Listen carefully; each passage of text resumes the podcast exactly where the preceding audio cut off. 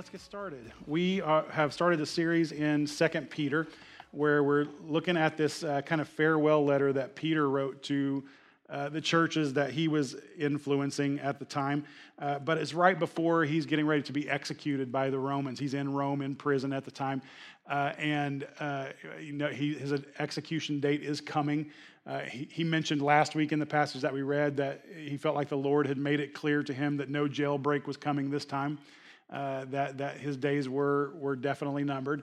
And so he's sending out these last words to the churches that he's been influencing, try, you know, just trying to, you know, he's got some heavy stuff that he wants to get off his chest and make sure they're set up to continue on without him. And so in, we're starting chapter two today of this letter, and this is where he really begins to get into the meat of what he wanted to say to this congregation. And it's about being on the guard and kind of warning them against some things that could really destroy their church if they're not careful. Who here could look back on your life and, and recognize a time when uh, you had people in your life warning you about something you were doing or not doing, and, uh, and you ignored that warning only to look back on it and going, I really should have listened to those people in my life. Yeah, yeah. When I was uh, about 22, Jamie and I were very first married. We were living, I was in the Army, and we were living in the Washington, D.C. area in Arlington. And um, we lived in this little cottage. Uh, the church that we were going to was just a block or two outside of the gate of the, of the post that I was assigned to. And, uh, and they had said, hey, why don't you guys live in this little cottage that we have next door to the church? And, and we'll let you live there rent free in exchange for you guys clean the church and take care of the grounds and, and things like that. It's like, sweet. Like my pay in the army doubled because I got married and I didn't have to spend it on rent, which was awesome, right? And so we started doing that. And, and just a handful of weeks into our marriage, uh, one of the biggest blizzards in history hit the Washington, D.C. area. And a snowstorm is coming in, and, and, and so, you know, the news is talking up this big snowstorm. Um, and so I started to have phone calls uh, from some, a lot of the older guys in the church saying, hey, Jeff, you really need to get out there and start shoveling snow. And, I was, and at the time, there was only like half an inch on the ground. And I was like, yeah, I, will definitely get it shoveled. And they were like, yeah, but you need to go do it now. And I was like, well, it's not done snowing. And I don't want to, you know, I'll just do it all at once and it'll be fine. And they were like, no, you don't understand. You need to get out there and sh-. And so I'm like, my attitude was, like I came from Oklahoma. We have every type of weather and it changes every hour. And and I mean high winds and tornadoes and blizzards and ice storms and all that. I mean, I lived through all of that and I've dealt with snow before. I know how to handle snow. I know how to shovel snow. And and so I'm like, yeah, yeah, I know, I know, but when it, you know, when it finally settles, I'll get out there they were like, you really need to stay on top of it. Just keep shoveling it, you know, most of the night. And I was just, that didn't make any sense to me. I couldn't comprehend. And so I just told them, no, when it's done snowing, I'll get out and shovel the snow. Four feet of snow later, four feet of snow, right? I, I, couldn't even, we couldn't even walk out our front door. There was so much snow. I'm looking down the sidewalk, and the church parking lot is four feet of snow. And I, it becomes keenly clear to me that I screwed up. Like, like I had warning after warning after warning, and I was like, nope, 22 year old Jeff knows what's best, right? And, and I'll, just, I'll just handle this. And, and I was so wrong. And, and now those guys, they all showed up. God love them. They showed up. They were really gracious. Uh, now, they did say, I told you so multiple times multiple times, but they were really gracious to show up and actually help me uh, attack the snow. And uh, you know, it was, but it was, it was an enormous, enormous blizzard. We'd never seen anything like that before. But I, you know, you, you just, sometimes you, you know, the world is full of people who send you warnings. Like that's what that's what the political climate is all about today. You've got You've got people telling you if, you know, if, if our country goes this way, then this is what's going to happen. You know, we're all going to go to hell and all this kind of stuff. And then you got people say, no, if our country goes this way, this is what's going to happen. It's all going to go to hell. And, you know, and so it's all about the warning. And right now we're locked into this, I think in our country, we're, we're, we're almost locked into this kind of uh, boy who cried wolf mentality where we're, we're just so overwhelmed by the warnings that it, they just don't faze us anymore. And, and, and we're beginning to just kind of ignore warnings or whatever. Or you're the guy who, who every time the boy cries, you're certain the wolf is there, right? Or you're that person. Um, but, but anyway, we live in this kind of culture of, of warning. And this is what I know is that what we need in our life when it comes to our faith and when it comes to our church, we need people uh, that we that have wisdom and that we trust that when they send up a, a flare, when they send up a warning, we know maybe we should listen to that. Maybe we should pay attention to that. And thank God, uh, you know, for a lot of us, we have those people in our lives, and, and, and we have several people like that that are really good, I think, even in our church, of just kind of reading the times and, and, uh, and offering wisdom that, that is in line with biblical truth and in line with the way that the Holy Spirit is leading and the way our culture is going and that sort of thing. But Peter, he offers up a, a warning to this church in chapter 2. Now, last week when we when we when we ended up when he ended up chapter one, the thing that he said was he was saying that everything was about Jesus and that all scripture had been pointing to Jesus. And he he tells them, um, if you remember, like God sent us all these prophets. He sent us all these great prophets who, and all of them were pointing to Jesus. And this was not a message that came from them, it was a message that came from God through them. Uh, and how blessed we were to have all those prophets that all pointed to Christ. And, and, and so we have this evidence that Jesus was who he said he was. Um, and so, uh, on the heel of him saying, Thank God, God sent all those prophets, he starts off chapter 2 by saying this, verse 1. But false prophets also arose among the people just as there will be false teachers among you who will secretly bring in destructive heresies. Pardon me. hmm. Even denying the master who bought them, bringing upon themselves swift destruction. And many will follow their sensuality, and because of them, the way of truth will be blasphemed. And in their greed, they will exploit you with false words. Their condemnation from long ago is not idle their destruction is not asleep. So, the thing that is most on Peter's mind as he sends out this, this uh, kind of final message to the churches that he's been able to influence is um, I really need you to beware of false teachers. I need you to be aware of false teachers.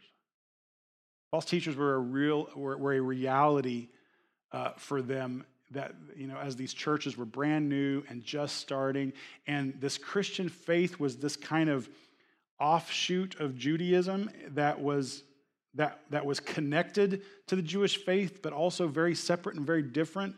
Um, and so there were, there were teachers coming in from uh, the Jewish landscape, you know, going, yeah, Jesus is great, but you also have to be Jewish, and you also have to be circumcised, and you also have to follow Jewish law, and you have to, you know, all the, the food laws and everything else. You also have to do all of that.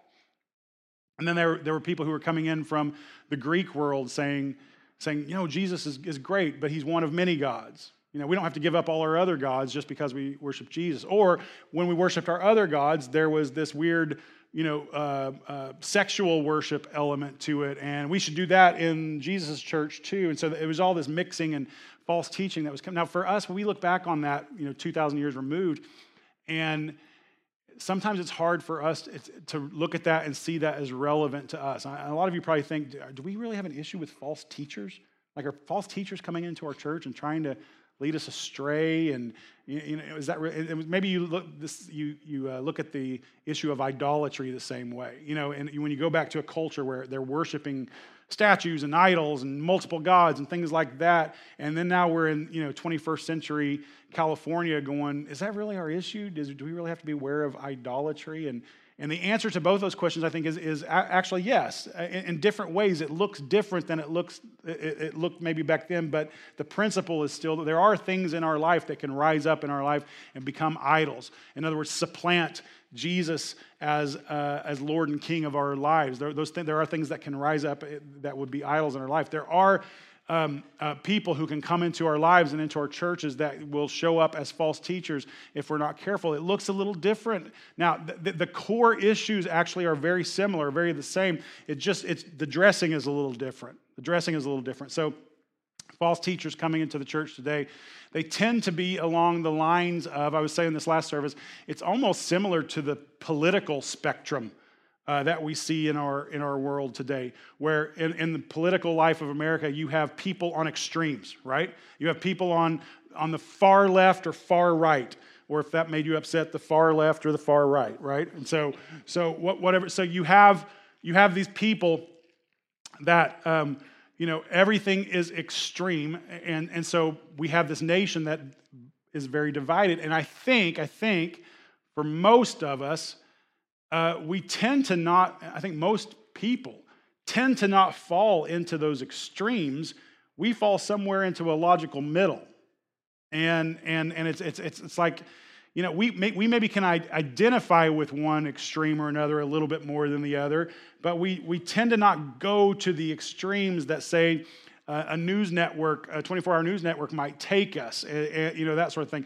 And so so we don't feel oftentimes like there's anybody representing our voice of, call it reason, call it middle ground, call it whatever, in the conversation. And the same thing kind of happens in church, or is happening in church life, where you have these kind of extremes of potential false te- teaching that happens in church life. And so, that, what it looks like in kind of modern church life is you have one extreme that is all about legalism. It's all about um, um, it's not, you know, it's great that Jesus loves you and he died for you, but you got to get your life cleaned up. You got to do this and you got to do this and you got to do this. And we, we, and so a lot of us feel this sense of, in fact, maybe many of you sitting here today, first time you came into uh, a, church experience, you had this feeling of, I'd like to follow Jesus, but my life is too messy. I don't think I'm ready to like, I got to get myself cleaned up and in a place where I can actually serve Him before I can offer myself to Him. And you have this mentality that if, if I prepare myself and clean myself up, then God will accept me. Whereas the gospel tells us the exact opposite. The gospel says you cannot clean yourself up enough for a holy God. He accepts you as you are, and His Holy Spirit does the work of changing that you're incapable of doing right? And so, but we have this kind of extreme legalist mentality that creeps in. I just remember being um, a kid growing up in church and kind of legalistic churches that I grew up in where it just felt impossible. I just felt like it was rule after rule after rule after rule, and not a lot of talk about the love of Christ and the gospel and everything, but a lot of talk about what I shouldn't be doing. And it was just, it was at times overwhelming. It felt like this, this huge obstacle course that I had no chance of, of getting through. We, um, I'll share the story with you. We have, uh, we're in the process, our family is in the process of adopting a, a little uh, eight year old girl named Jordan. And uh, in fact, we have an adoption date, December 7th. Uh, it'll be official. She'll be a, a, a, Myers. And so we're really excited about that. But, you know, when, when we started that process of, of, having her in our home as a, as a foster uh, kid, we, uh, we had to go through the classes and we learned so much in those classes. And one of the things that we learned that actually absolutely was true that we found out later is that there can be a lot of anxiety of a kid going into a new family that's already established and, and you know trying to figure out their way in that new family and i remember uh, one time um, just a few months after jordan had moved in she she kind of she has this really beautiful way of very clearly articulating her feelings in, in a very grown up way, actually. It's very shocking at times how she'll come to us and, and really put into words the things that she's feeling.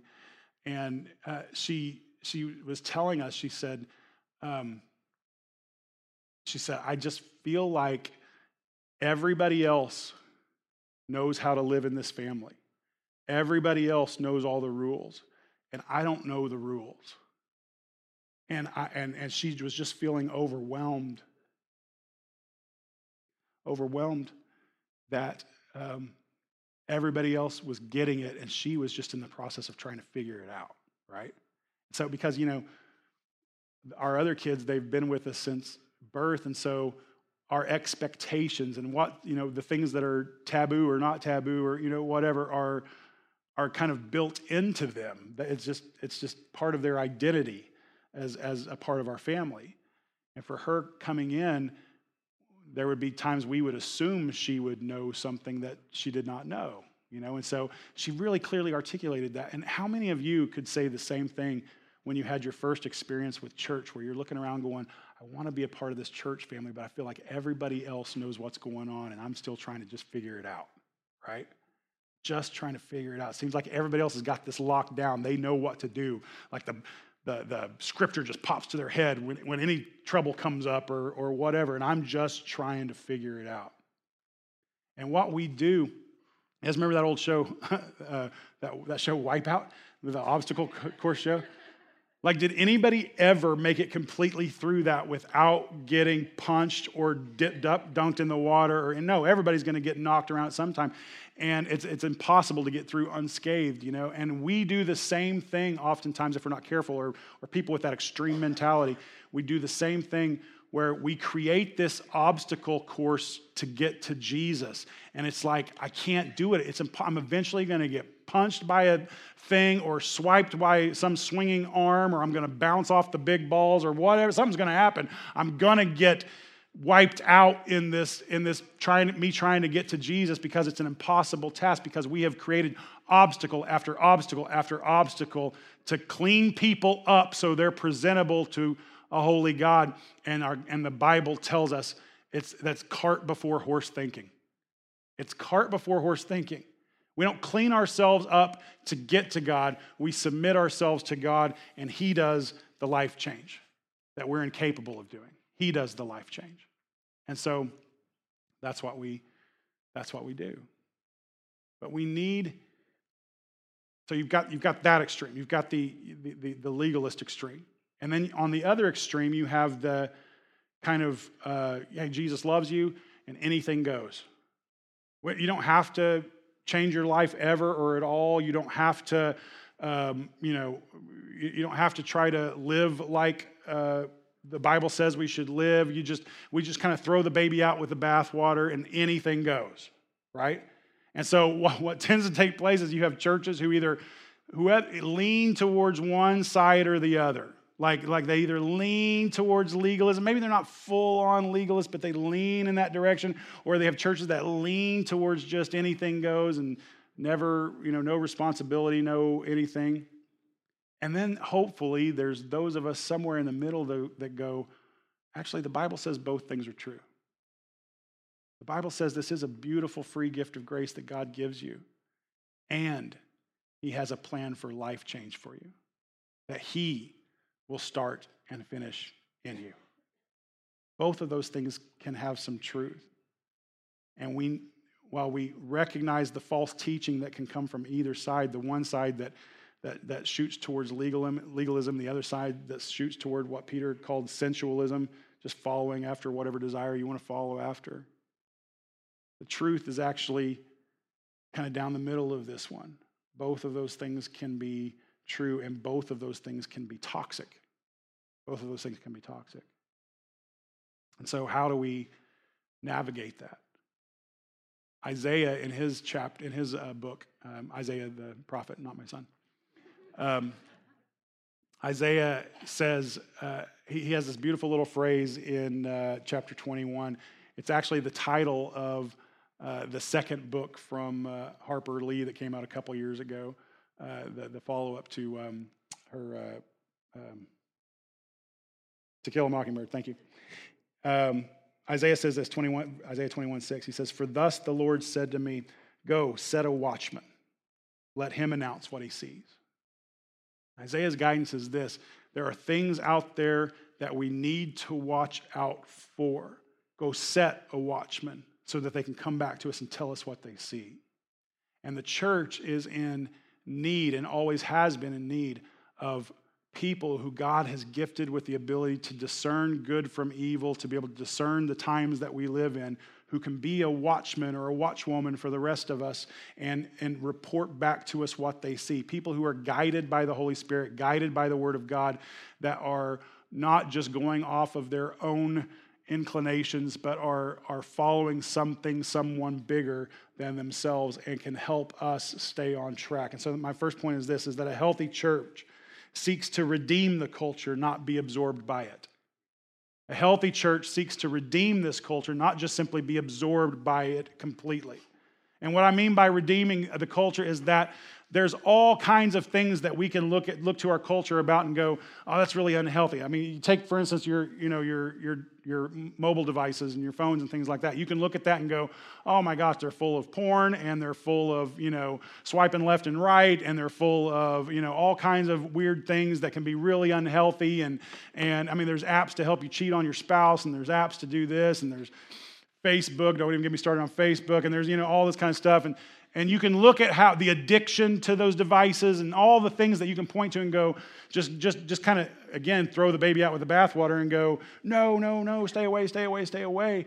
But I think one, a, a more beautiful thing to do is to kind of look at this and go, how can I redeem this for the gospel? How can I redeem this for Christ? What can I do to, to take, in, in other words, how can I take what's here and leverage it for the kingdom?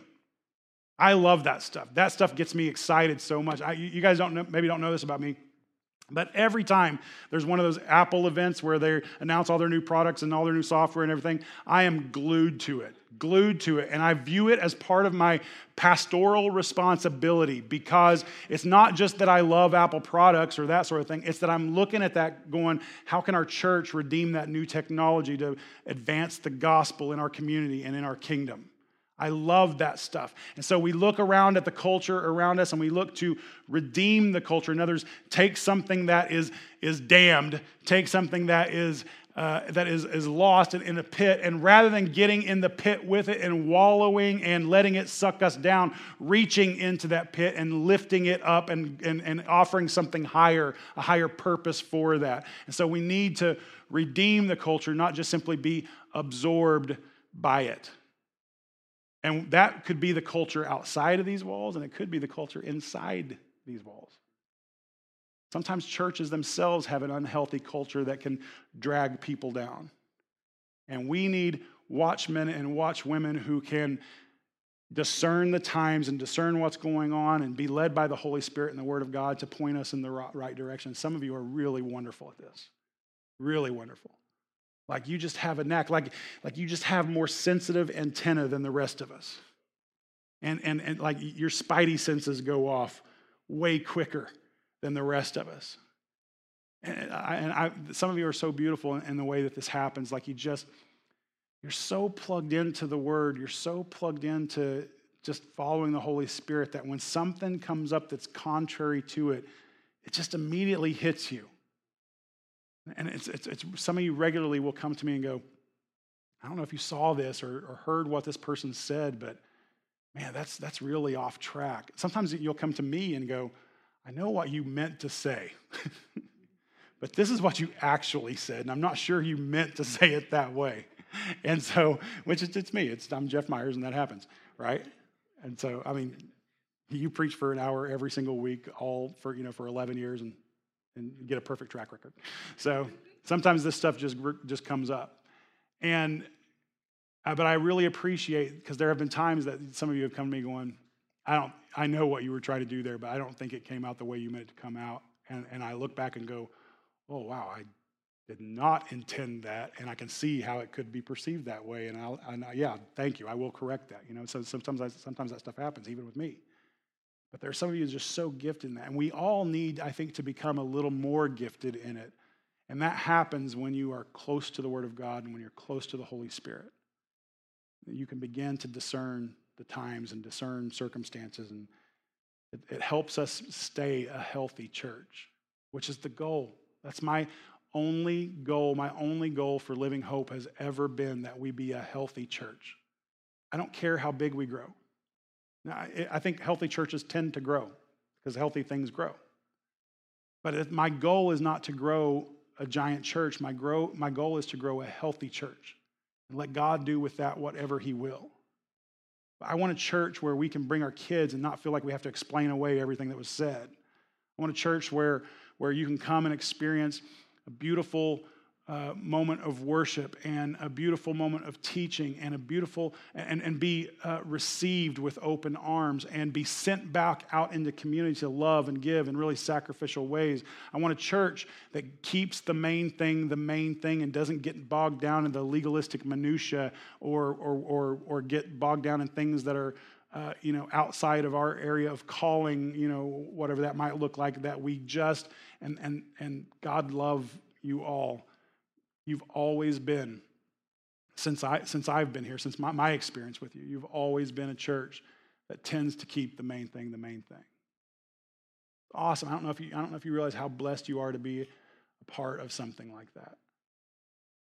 And so, a healthy church, one of the ways that it stays healthy is it does this.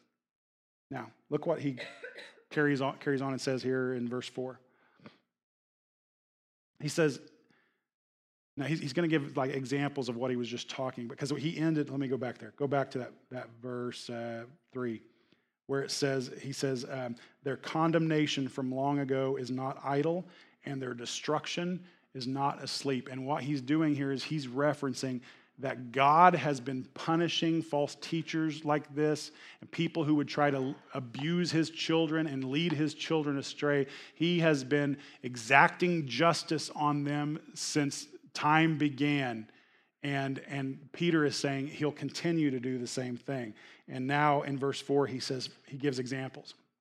He says, For if God did not spare angels when they sinned, but cast them into hell and committed, committed them to chains of gloomy darkness to be kept until the judgment. So here he's, he's pulling up an example from the prophecy of Isaiah, where Isaiah explains to us the, how there was a rebellion in heaven, and, and uh, I believe he says a third of the angels were trying to rebel against God, God cast them out. So now we have these spiritual forces alive and well around us of, of that, are, that side with God and that are anti God, that are our enemies, uh, uh, Satan, if you if you please. And so we have we have that that exists, and God. And so Peter says, if if God did not hold back from exacting justice and casting out even His own created beings who served Him in heaven, if that didn't happen, to be continued. He says, If he did not spare the ancient world, but preserved Noah, a herald of righteousness, with seven others, when he brought a flood upon the world of the ungodly, he goes back to Genesis and, you know, eh, where all the wickedness that was happening in the world, and God judges that. And there's this beautiful story of salvation and justice. He's like, If he didn't hold back in that time, if by turning the cities of Sodom and Gomorrah to ashes, he condemned them to extinction, making them an example of what is going to happen to the ungodly. If, you know, again, another Genesis story, these twin cities that were super, super wicked and just abusive in their power and, and in their wealth and everything else. And he says, he says, if he didn't hold back from them from, from, from exacting justice there. And then on verse 7, and if he rescued righteous Lot, who was in those cities of Sodom and Gomorrah, if he rescued righteous Lot, greatly distressed by the sensual conduct of the wicked. For as that righteous man lived among them, that, them day after day, he was tormenting his righteous soul over their lawless deeds that he saw and heard. He said, if he would save Lot from all of that justice and punishment and all, all that kind of stuff, if he would save a righteous man from that, then, here's the then. Then the Lord knows how to rescue the godly from trials and to keep the unrighteous under punishment until the day of judgment and especially those who indulge in the lust of defiling passion and despise authority.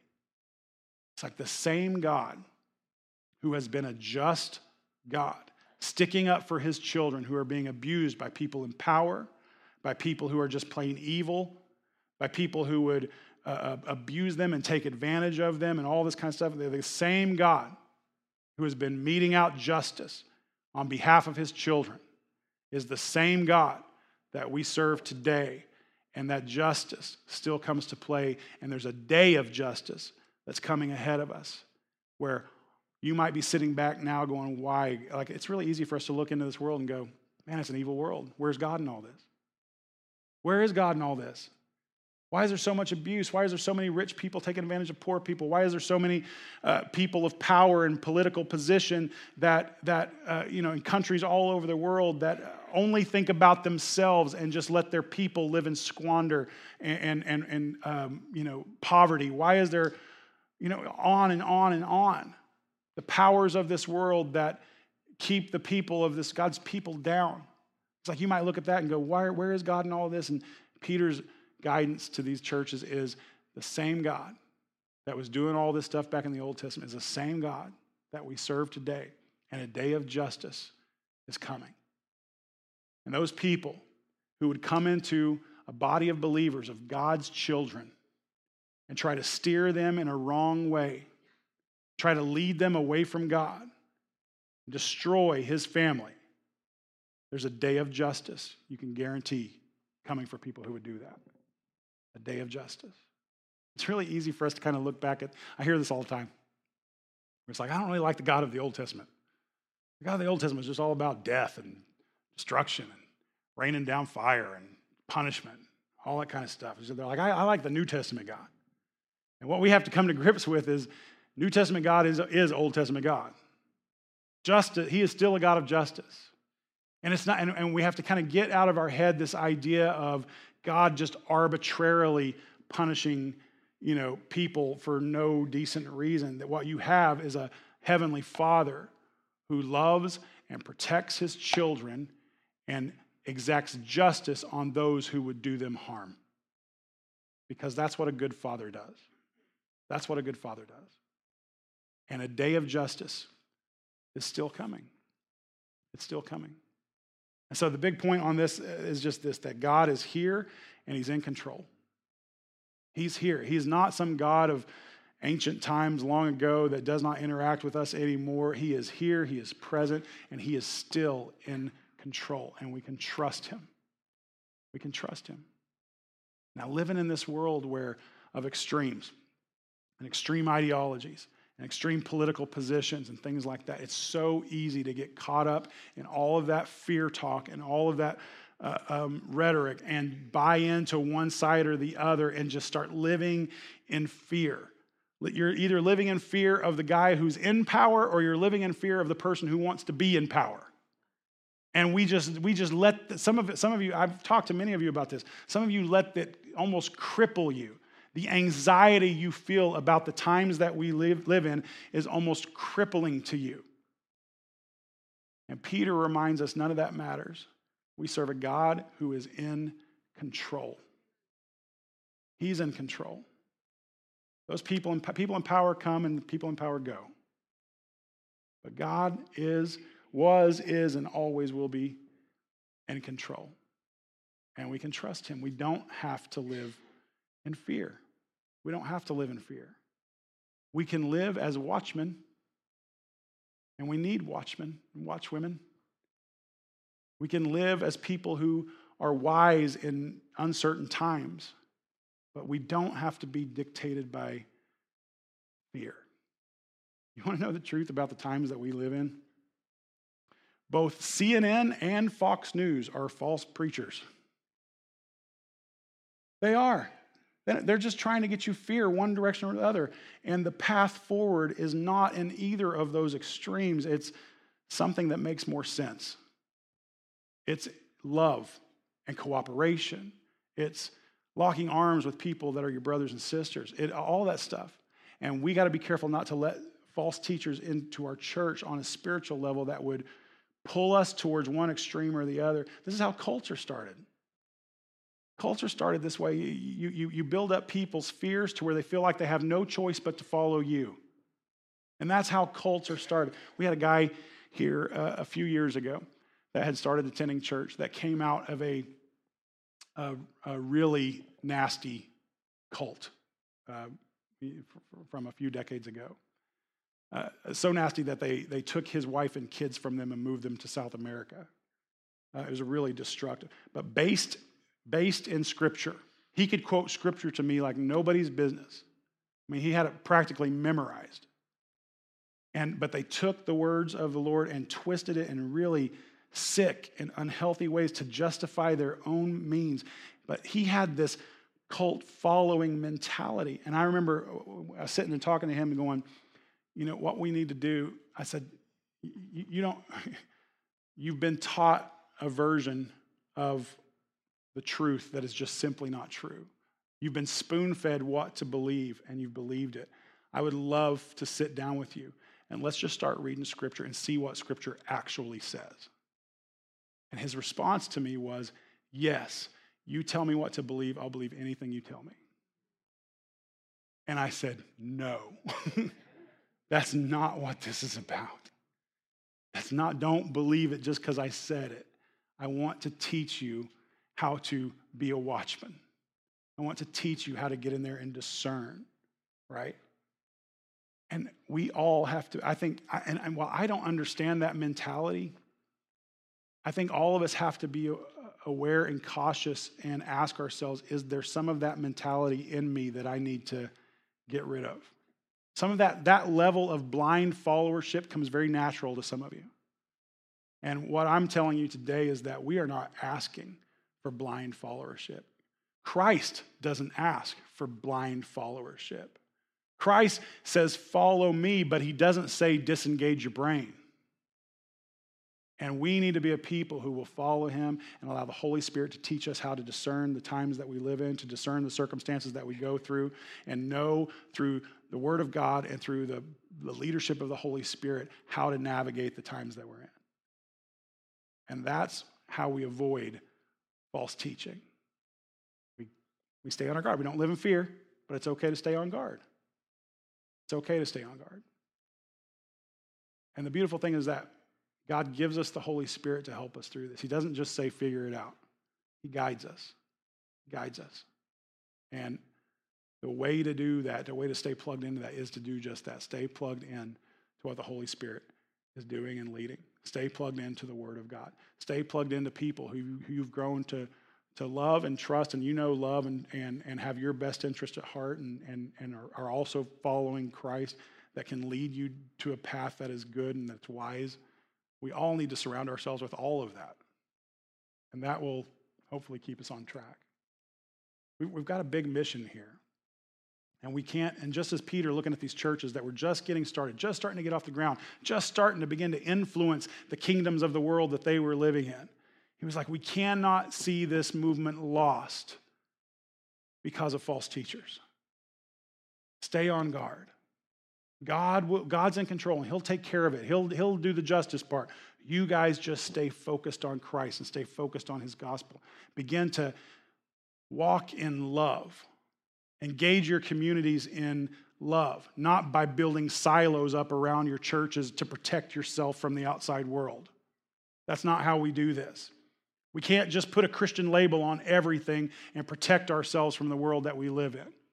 It does not work. It makes us unhealthy. It makes us dysfunctional. That, that is a horrible plan. And churches do it all the time. It's not enough. You can't go just go be part of a gym. You got to be part of Lord's gym. Right? You can't you can't just I mean uh, you, you can put a Christian label on every little thing in your life.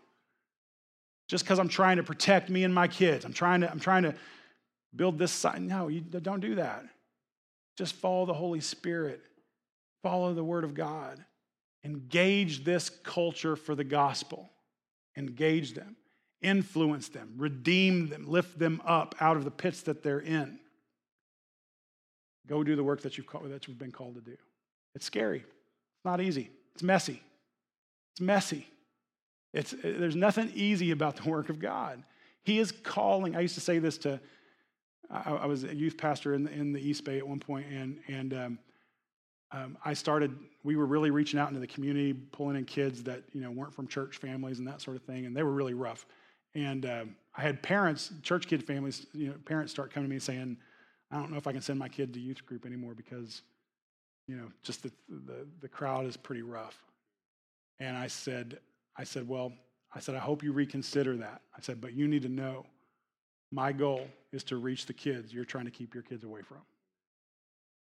And and when we begin to do that kind of living, whether it's with kids or with adults or whoever, when we begin to risk our comfort and risk our what feels safe to us and step into people's life to act not just to offer a pat on the back, but to actually help them out of the pits that they're in.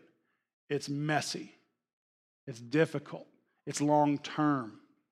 It's not an easy, quick fix. But that's the work that Christ calls us to do, and it's a beautiful, beautiful, fulfilling thing when we get to do it. Really fulfilling. It makes it feel like a mission. Like if you think your mission is just coming here every week and sitting where you're sitting right now, what a pathetic mission. What a uh, who wants to get behind that? Christ has a mission for you. It's going to stretch you. It's gonna, but it's gonna be beautiful. It's gonna be beautiful. So we walk forward in love, not in fear, not circling the wagons and keeping ourselves protected from everything around us. No, we walk forward in love and we walk in the Holy Spirit and we trust Him to guide us and we trust Him to create the avenues of redemption that we hope to bring to people too. We trust Him in that. That's what this is all about. That's what this is all about. So let's pray. Let's pray this prayer that Jesus taught us to pray.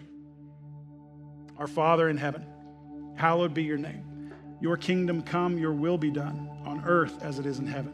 And give us this day our daily bread. Forgive us our debts as we also have forgiven our debtors.